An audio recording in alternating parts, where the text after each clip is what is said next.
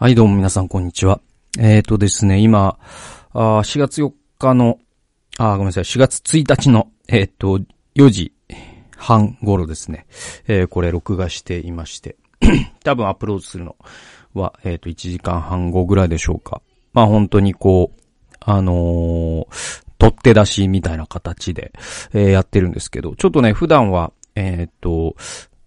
金曜日の朝、録画して、えっ、と、夕方5時に、勇敢陣内の方ですね、アップロードさせてもらっているんですが、あ今日ね、ちょっとね、今帰ってきたとこで、ちょっとね、あの、バタバタしててですね、あのー、まあ、こういう形なんだけど、まあ、今日ちょっとお休みしようかなと思ったんだけど、まあ、毎週の夕方、まあ、やっていくっていうのはね、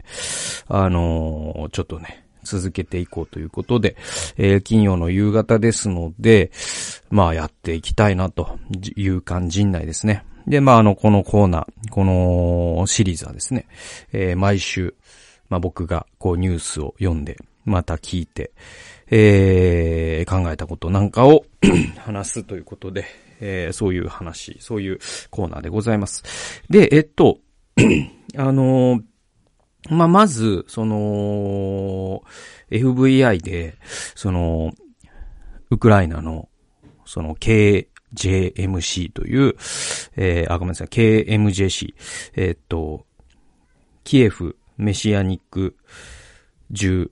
コングリゲーションっていうですね、あの、まあ、うん、クリスチャンの集まりがございまして、まあ、そこを通して、えっと、FVI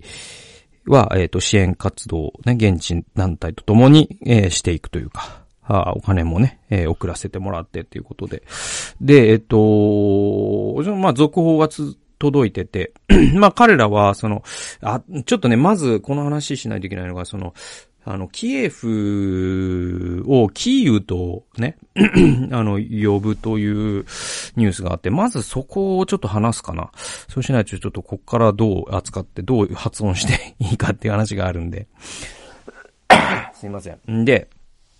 えっ、ー、と、3月31日の、えー、6時43分配信毎日新聞の、えー、ネットに版ですね、えー、にこういうですね、えー、ウクライナ首都キエフの表記、キーウに政府が変更と。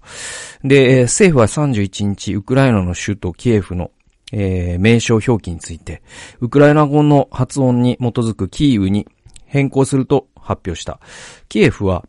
ロシア語の発音に由来し、自民党などからキーウへの変更を求める声が出ていた。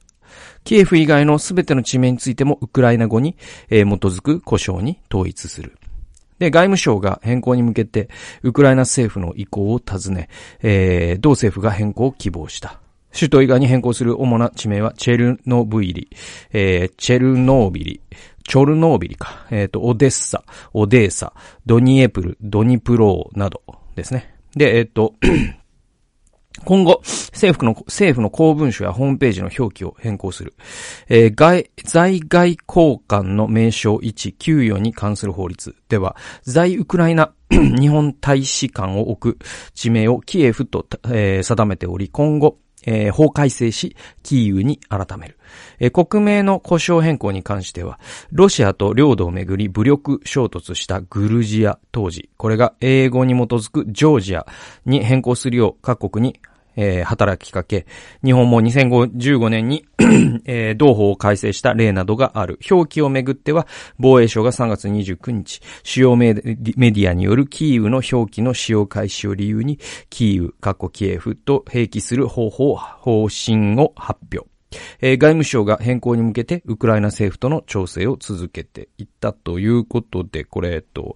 えー、記名記事ですね。えっと、借りて、ゆうすけさんという方ですね。で、お断りとしましてですね、えー、毎日新聞ではウクライナ首都の表記を、えー、キエフからキーウに変更します。えー、従来はロシア語の表記えー、発音で表記していましたが、ウクライナ語の発音に合わせます。ということで、まあ、政府が、変えたタイミングで毎日新聞も、ね、おそらくですね、朝日を売りなんかも、もうすべてのね、主要、メジャーな新聞うん、また放送局で、テレビとかでも、えー、これからはキエフとは呼ばずにキーウというふうに、まあ日本では呼ばれていくんでしょうねということですね。で、まあこれに関しては本当に まああの、あんまりこう素人がごちゃごちゃ言うことではないんで、まあそれはあのー、その通りでね。で、まあ僕らもその FVI のホームページにはキエフと今なってるんだけど、ちょっとおいおいというか、まあ近々キーウにおそらく変える、えー、と思います。ただ、ただよ。あのー、別にあの、ケチをつけるわけではないんだけど、あのー、いろんな角度からこれって、この問題って、その、まあ、今はこういう、要は、ある種もう政治そのもので、これって。で、それは、あのなぜ、逆に言えば、今までキエフと呼んで、えっ、ー、と、キーウじゃなかったかっていう方の方が大事なのよ。この問題って。で、それはなぜなら、えっ、と、これね、あの、ヤフーコメって本当にクソみたいなものも多いんだけど、時々まともなこと言ってる人がいて。でね、例えばこういうコメントがあるんですよ。これ本当大事なことで。えっ、とね、まるで新ウクライナを誇張するかのように何度も報じられているけど、ね。そもそもウクライナが日本政府に最初にキーウへの名称変更を求めたのは2015年の話なんですよ。ところが、ロシアにいい顔をしたかった当時の政権はこれを無視しました。で、別にその吉明氏を、えー、問う気はないけど、国際的にはそうした一連の流れで日本の立ち位置を判断される以上、いかにも何かやってますよ的な側面的アピールは古速さを際立たせるだけだと思うという、まあこれに批判しているコメントがあって、まあこれ本当にその通りなのよ。で、えっと、なんで、じゃあ、その、キーウに変えてくださいよと、ウクライナ政府が言ってたわけですよ。で、その時は、えっと、2015年ですから、ポロシェンコ政権でいいと思うんですけども、当時日本政府は、そのウクライナ政府の申し入れをね、無視したわけですよ。ちょっとそれできないと。で、なんでできないかというと、ロシアに気を使ったわけですね。で、なぜなら、ウクライナさんそうですかと。じゃあ、わかりましたよって言って、日本政府が、えー、キエフじゃなくて、えー、キーウっていう風に故障を変えた場合、そのメッセージ何かっていうと、要はロシア語で読むっていうことを、あえてウクライナ語に変えるってことは、要はその、その、ウクライナ側というのか、NATO 側というのか、いわゆるこう、ロシアに対して敵対的なメッセージを発することになるんで、えー、だからが、えー、外務省としてはそれはできなかった。なぜならば思い出してください、皆さん。当時ですね、まあその第二次安倍政権っていうのは、すごく、そのプーチンと会いまくってるんですよ、安倍さんって。で、もうまさにその、昼からなんですっていうですね、ダースレーダーさん、プチカシマさんのね、番組があって、それではもう、キャバクラプーチンっていう風に言われてるけど、とにかくもう、プーチンにも金と、その労力と、ぶっ込んで、アフター行きまくって そして、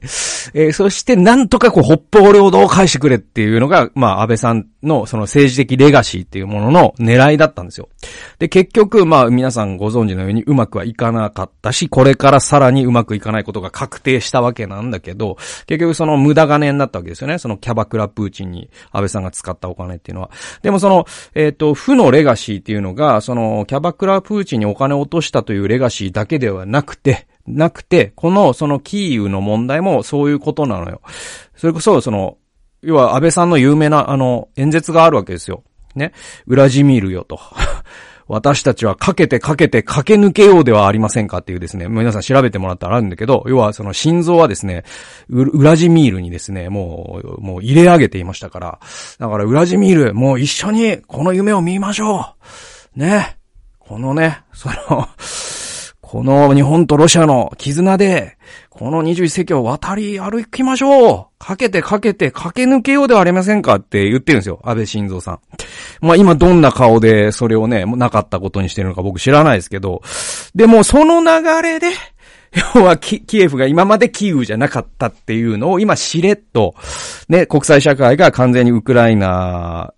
ね、応援一色になった瞬、タイミングで、しれっと、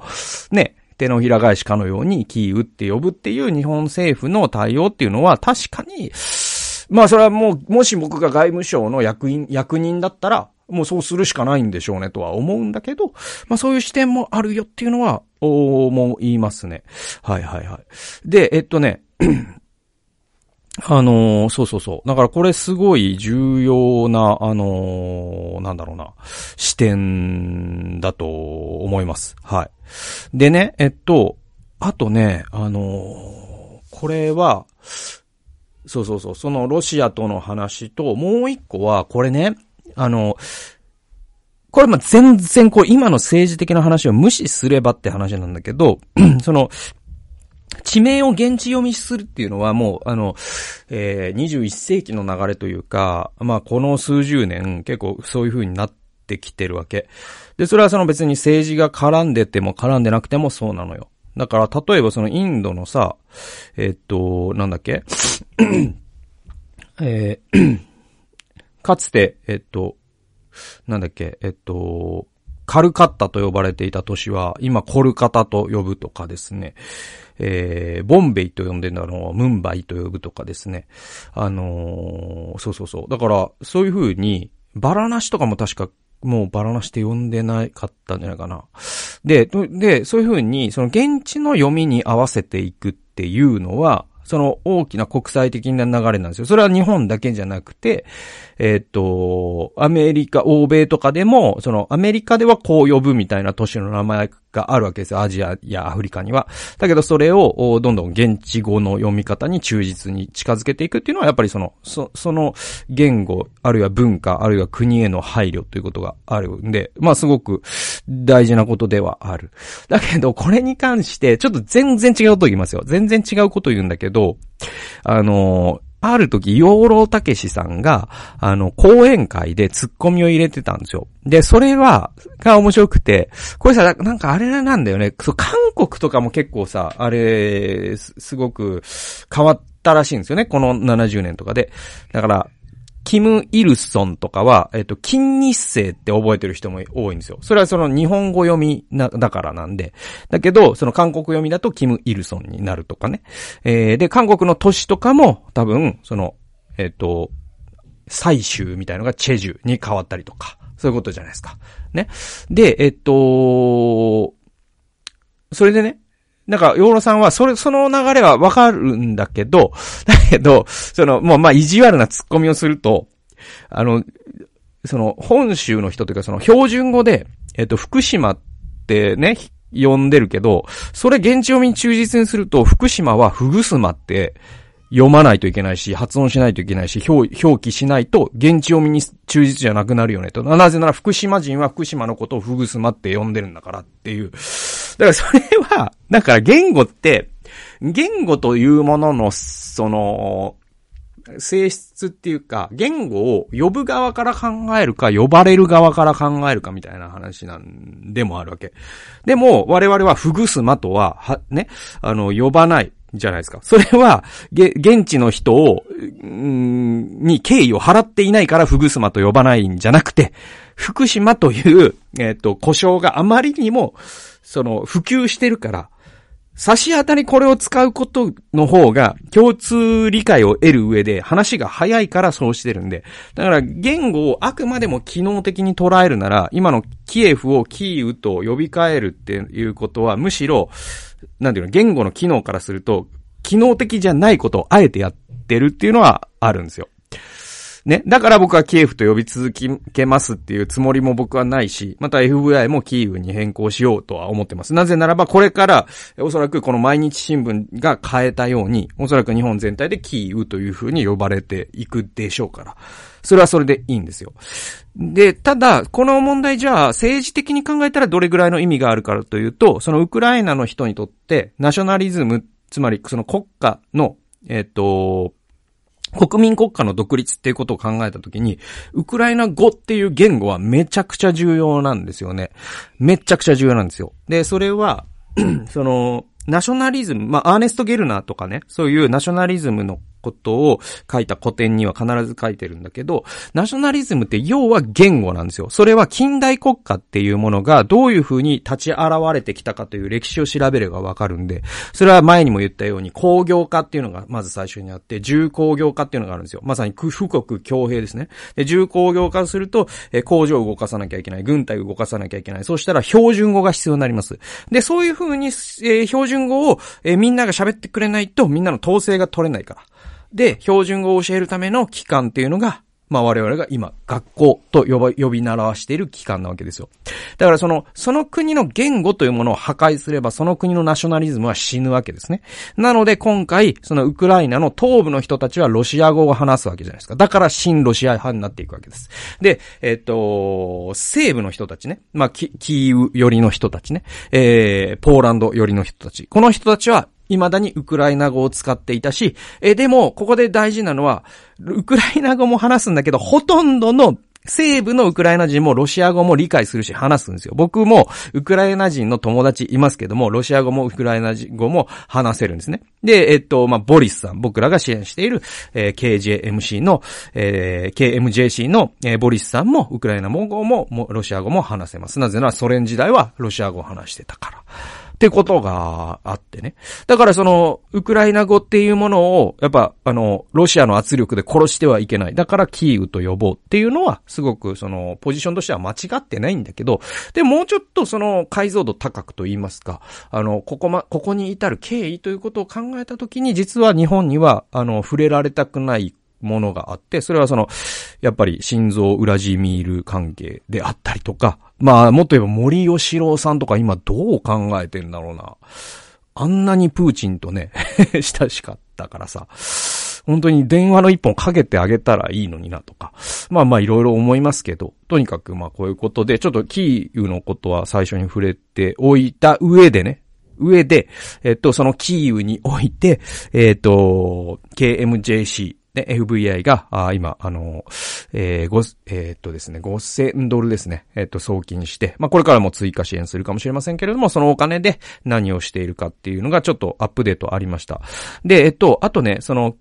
先週、あの、ロシアが、あの、キーウへの武力、えっ、と、攻撃をやめたっていうニュースが走ったんだけど、あれがおそらくフェイクニュースでみたいな話で。で、えっと、あれ情報戦だから。で、実はその時に、やっぱリアルタイムでキーウにいるボリスさんとかが YouTube で配信してて、あの、全くその砲撃の音が病んでないっていうから多分嘘なんだよね、本当にね。本当に嘘なんですよ。それで、えっと、まあ、彼らが何かしてますよみたいなちょっとアップデートがあって、えっと、それ、えー、お読みしますと、キエフや、えー、攻撃下の他の都市にとどまり、えー、困難な状況の人々への食料、え医療品、金銭的な支援、これをしています。で、避難サポート、特に障害のある子供たちや家族が支援できない子供たちのための、えー、避難サポートをしています。で、ポーランドから人道支援物資を購入して、拠点の西部の都市、リビウを通してウクライナの各地に配送しています。えー、そして、えっ、ー、と、家を立ち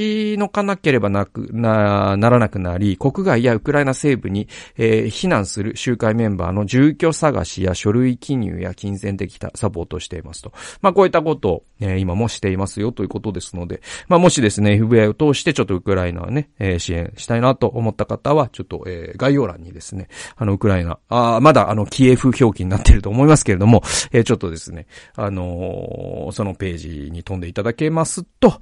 支援方法を載ってますので、え、ご支援したいという方は、あね、送金いただけたら、あウクライナのために、え、届けますので、え、またですね、あの、お祈りいただけたらですね、嬉しいなと思います。はい。えー、あとね、もう一個、まあなんか今回もちょっとウクライナ関係のことになっちゃうんだけど、えー、もう一個あって、それが、あれですよ、あの、これ先週かな？今週か 先週かもうすでに忘れちゃったんだけど、あの、あ、もう先週だわ、だから。だからね、ちょっと、だから、あれなんだけど、あの、ゼレンスキー大統領がさ、その各国の、あの、アメリカの議会でも、ね、リモートで話したし、で、フランスとか、ね、イギリスとか、で、日本の議会でも、国会でね、あの、ゼレンスキーが話したっていうのが、あいつだ、先週になると思います。で、その時のことっていうの、一連のことっていうのも結構興味深くて、ちょっと話したいなと思ったんですよね。で、それがね、その、えっ、と、結局、その、まあ、いろんなざわざわすることがあるんだけど、で、まずなんか国会議員がなんかちょっと涙出ましたみたいな感じになっちゃってるのはちょっと引きましたね、僕ね。なんか戦争って感動するもんじゃないからさ。なんか戦争のこの状況に酔っ払っちゃってる人は本当気をつけた方がいいなと思いますね。はい。で、なんかその戦争に酔っ払っちゃってる人は、うん、いるな橋本徹とかいるなで、まあ、だから、だけどそういう人からは皆さん距離を置きましょう。で、距離を置いた上で、えー、それでもやっぱり語ることがあって。それ何かっていうと、うんと、その、アメ、えー、日本の議会で話すのに先立って、えっと、アメリカの議会でゼレンスキーが話したときに、あの、ロシアによるね、ウクライナ攻撃っていうのは真珠湾だって言ったじゃないですか。リメンバーパールハーバーじゃないですか。で、そのゼレンスキーっていうのはおそらく優秀なライターがいるんでしょう。ね、えー、各国のその歴史を調べて、そして、どこに触れたら、この国の人々の、その、心を動かすことができるのかっていうのを研究し尽くした演説を各国でしてるわけですよ。で、その中でアメリカっていうのはやっぱり真珠湾攻撃なんですよね。で、ロシアのあの行為っていうのは真珠、真珠湾攻撃だと言われた時に、やっぱりアメリカの人たちは奮い立つっていうのがすごく、まあ分かっているからそれを出した。で、それに対してなんか日本のナショナリストの皆さんがなんか怒ってるみたいなニュースがあって。で、なんかもうそれは本当に違うと思うんだよね。で、結構、まあ前にも言ったけど、今回のロシアのね、えっと、ウクライナへの侵攻って、本当に、こ、これ、その本当になんていうかな、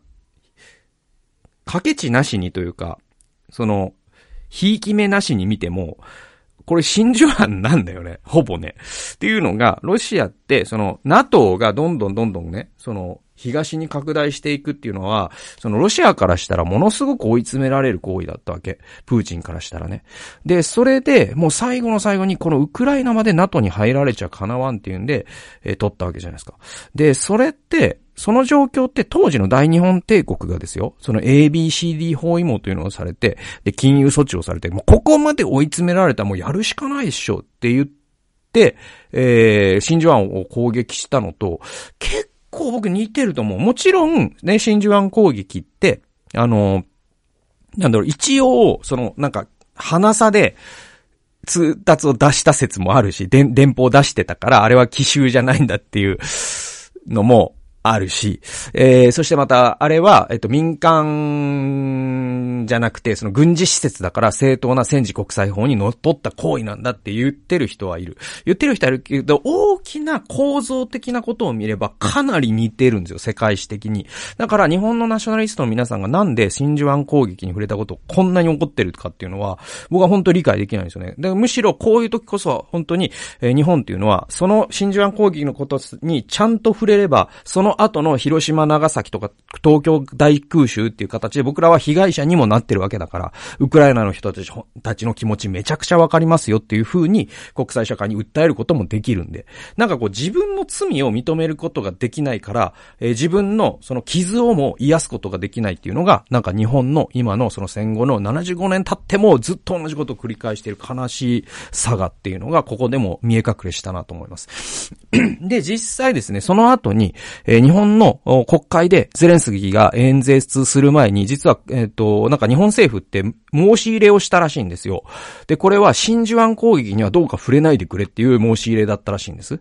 で、実際触れませんでしたね。で、えっ、と、僕もその全文とか読んでないけど、ゼレンスキーの。で、聞いてもないけど、だからなんかも聞いてなくて読んでないやつが言うなっていう、言われるかもしんないけど、ごめんね。だけど、まあ僕はそのいろいろフィルカナなんですとか、まあいろんな間接的に伝え聞くことによるといろいろね、なんなんだよ、サリンに触れてみたりとか、えー、東日本大震災、まさにこの津波のようなものだ、このロシアの侵攻は、みたいなことを言ったりとか、あサリンの、オウムの新力のね、テロのこととかを、えー、思い出させたりと、本当にこう日本人の金銭に触れるような、日本人がここのツボを押したら、本当にこれはかわいそうだ、ウクライナかわいそうだと。で、ロシアは本当にとんでもない。これは戦わなきゃいけないと思ってもらえるような優秀な演説を、まあ、ゼレンスキーの、まあ、側近というんでしょうか。スピーチライターは書いて。で、ゼレンスキーは上手にそれをやっぱりね、俳優さんですから、えー、喋って。で、皆さんの心を動かしたわけですね。えー、なんだけど、なんだけどね。えっと、あのー、これね、まあ、いろいろあって、なんかね、この国会で、その、スタンディングオベーションが式次第に書いてあったっていうのは有名な話で、今回ね、日本で。なんかそれダセえなとか、まあまあそれももうでももう儀式だからしょうがない。日本ってこうかなとかも思うんだけど、それもちょっと言いたいっちゃ言いたいんだけど、でももっと重要なことがあって、それが、これちょっとほんと僕感動したんだけどね。あの、これ何で聞いたか本当忘れちゃって申し訳ない。でも、何だったかな？忘れたなえっと、昼からなんですだったかもしれないし、なんかのポッドキャストだったかもしれないんだけど、えっとね、これ、あの、伊集院光さんが言ったらしいんですよ。で、本当に重要なことで、これ。えっと、伊集院光さんってね、えっと、その伊集院光とラジオとっていう、えっと、朝の帯番組を、もう何年やってんちょっとわかんないけど、結構長寿番組でさ、やってたわけよ。で、僕、伊集院さんの深夜の方のラジオのもうヘビーリスナーだから、もう一番好きなラジオだからね。バカ力が。えー、だけど、その、えー、っと、朝の方の ラジオとの方は、まあ、あんまり聞く習慣はなかったったんです。えー、だけど今回それを伊集院さんが降板したわけですよ。その、今年度締めで。で、向井聡さんのパンサーの、えー、ラジオが始まったんだ。同じワークで。じゃあこれ何なのっていうと、実はその、社内政治だらしくて。で、なんかまあ、伝え聞くところによると、あの、TBS ラジオの、えっと、三村社長っていうのが、結構鳴り物入りで別な業界からなんか入ってきたらしいんですよね。で、彼っていうのがちょっとと僕が本当に嫌いなタイプなんだけど、なんかすごく、なんかこう自分がやってる感を出すために今までのものを否定していったりするみたいな、なんかそういうタイプの、改革っていう言葉が好きなタイプね。で、で、この三村っていうのが、なんていうの？あの、すごく、まあ、伊集院さんもラジオでチラッとは言ってるんだけど、要は、なんかすごいね、もう本当にダメなやつで、なんていうの？あのね、なんかすごいラジオイベントみたいのやって、もうその何千万単位の赤字を出しちゃうのよ。で、それって完全に社長の失策なんですよね。社長の肝入りでやったイベントで、普通に赤字ガンって、もう、莫大な赤字で出しちゃってるわけだから。で、これ失策だったって認めりゃいいんだけど、認めずに、で、そんな赤字を出す余裕があるにもかかわらず、彼は自分が何かをやってるっていうパフォーマンスのために、現場の、まさにラジオの現場ってね、その、そういう売れない芸人とかが作家とかで入ってるわけ。で、そういう伊集院さんが今まで育ててきた売れないね、芸人を、まあラジオの作家ぐらいからちょっとね、あのー、今日キャリアを積ませるために、伊集院さんね、あのー、つけてたりするわけですよ。で、そういう人をパンって切ったりするんですよ、現場の。で、そしたらもうその人食いっぱくれるし、そしてまたその人のプレゼンスがなくなったら現場の、で、ラジオなんて本当に数人のチームでやってるのに、そのうちの一人が抜けたら、この番組成り立たないぐらい困るっていうことを、もう本当に何にも考えてるのかわかんないけど、切ったりする。でもそんなのって年間、ね、えっと、多くても何百万でしょ？一人の人員って。ね？でもあなた、で、一回のイベントで数千万の赤字出した人だよね、と。で、そんな人が現場を知らずに、こんなことすんの？みたいのが伊集院さんもう腹に据えかねてたらしいんですよ。で、そういうのを伊集院さんはガチで、こう今僕が言ったような口調では批判しないんだけど、ちょっとラジオの中で茶化しながら言ってたりしたんです。案に、そういうのって困ったもんだよね、みたいな感じで、ちゃんと笑いに変えてね。ちゃんと笑いが起こるから、三村社長も別に損してるわけじゃないんですよ。笑いに変わってるわけだから。でも、それに対して三村社長は、お、お、もう伊集院やったるってなったらしいんですよ。で、切ったらしいんですよ。で、まあ本当にラジオ業界の人からしたら、あんな優秀なパーソナリティで、手放した瞬間他に捉えるのはもう、間違いないから、本当に三村さんっていう社長は、まあなんか本当なんか話せば話すほど嫌いなタイプの人だなと思うんだけど、で、でね、でね、これが僕ちょっと感動したのが、その伊集院光とラジオとっていう番組の最終回。まさに今日が伊集院さん最後っていう回で、伊集院さんがこのゼレンスキー演説のことを言ったらしいんですよ。でね、その時に何を言ったか。これね、その、すごい感動したし、その日本人の金銭に売れるようなサリンとか津波とか震災とか、えー、もうすごく完璧な演説だと思うと。ただ、完璧であればあるほど不自然なことが一つあって。なんで、この流れで、広島、長崎が入ってないっていうのは、絶対に不自然だっていうのを伊集院さんが指摘したらしいんですよ。で、これそう言われてみればそうですよね。で戦争被害者として、そして一般ね、市民も兵士のみならず、市中にね、爆撃されて、一般人も子供も病院とかのね、病人とかも死んでる。で、この状況って、日本だったら、日本人だったら、経験したのって、ピンとくるものって3つあって、広島、長崎、東京大空襲なわけ。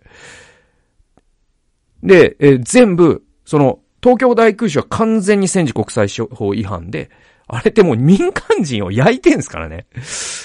軍事施設でも何でもない。で、10万人とか死んでるんですからね。とんでもないことなんですよね。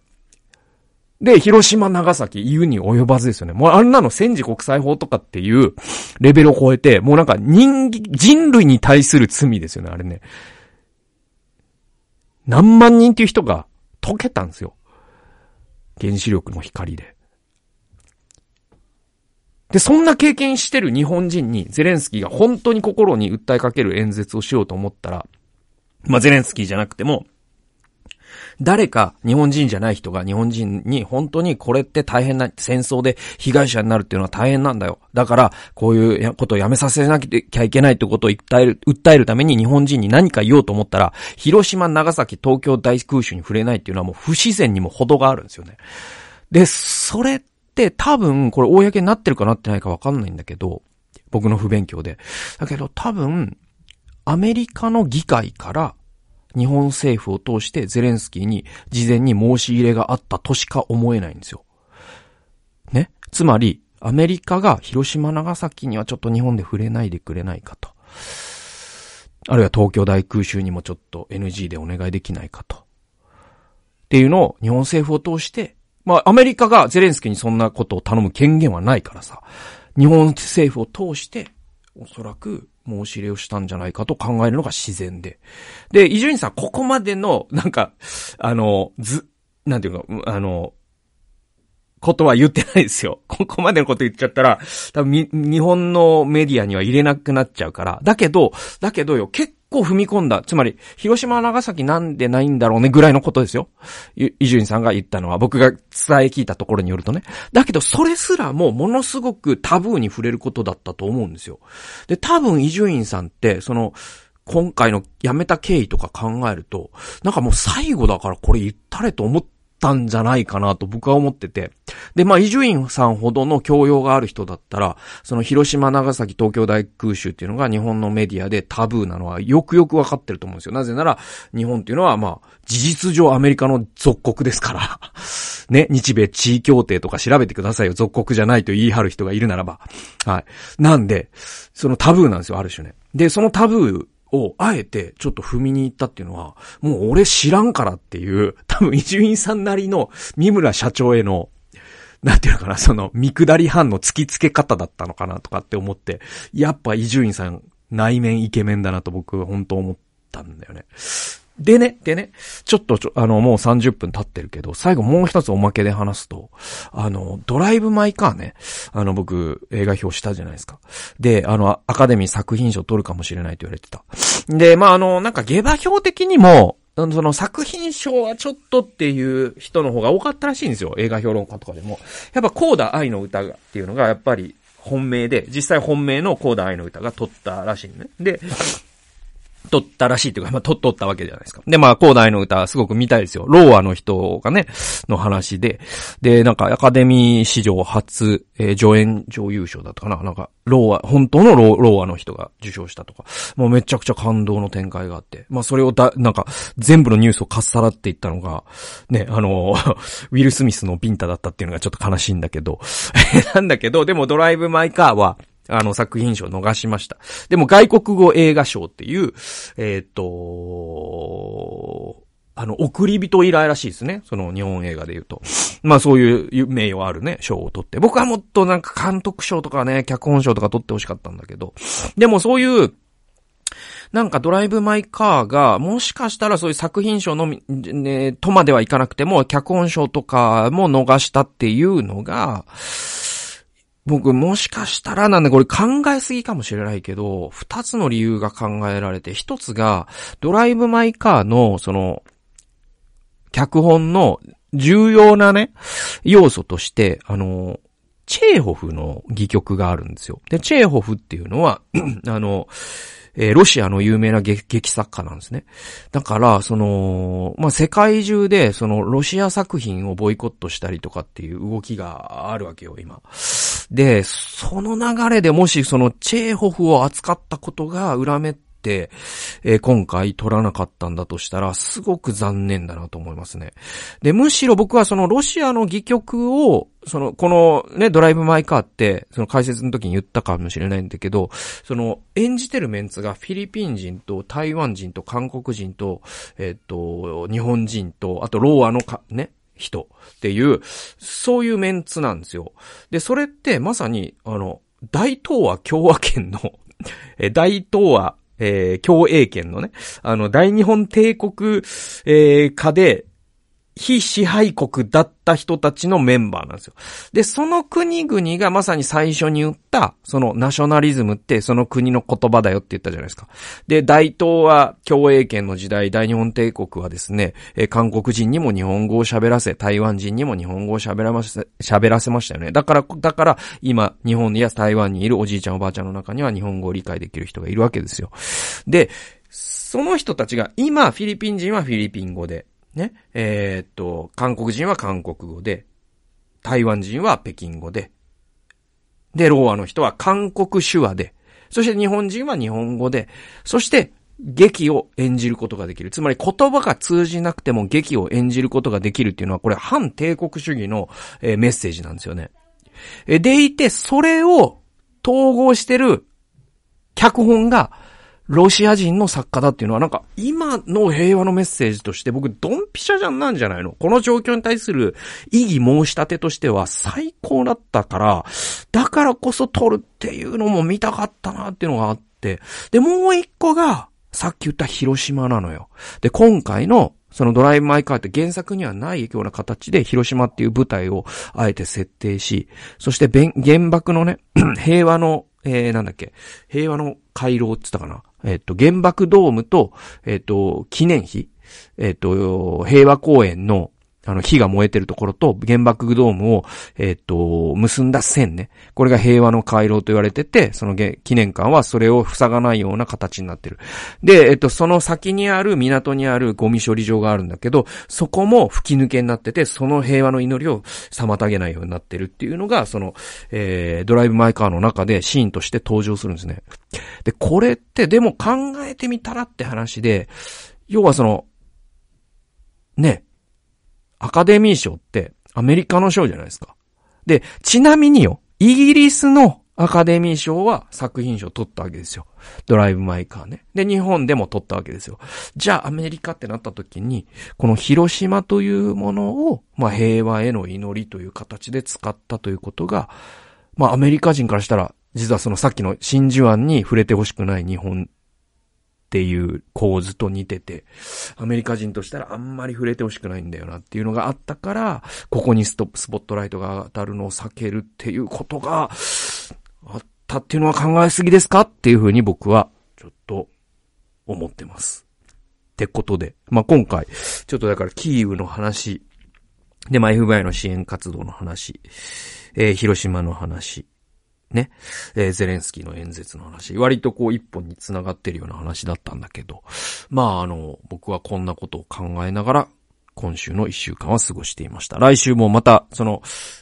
ロシア関係のニュースじゃないようなニュースになるかもしれないし、また同じような話になるかもしれないけど、またですね、勇敢陣内はこんな形で、えー、まあ僕の偏見に満ちたですね、見方を皆さんに開陳していきますので、まあね、あの、こんな見方をするやつもいるんだなぐらいで、えー、聞いていただけたら嬉しいなと思います。ということで、えー、最後まで聞いてくださってありがとうございました。それではまた、えー、来週お会いしましょう。さよなら。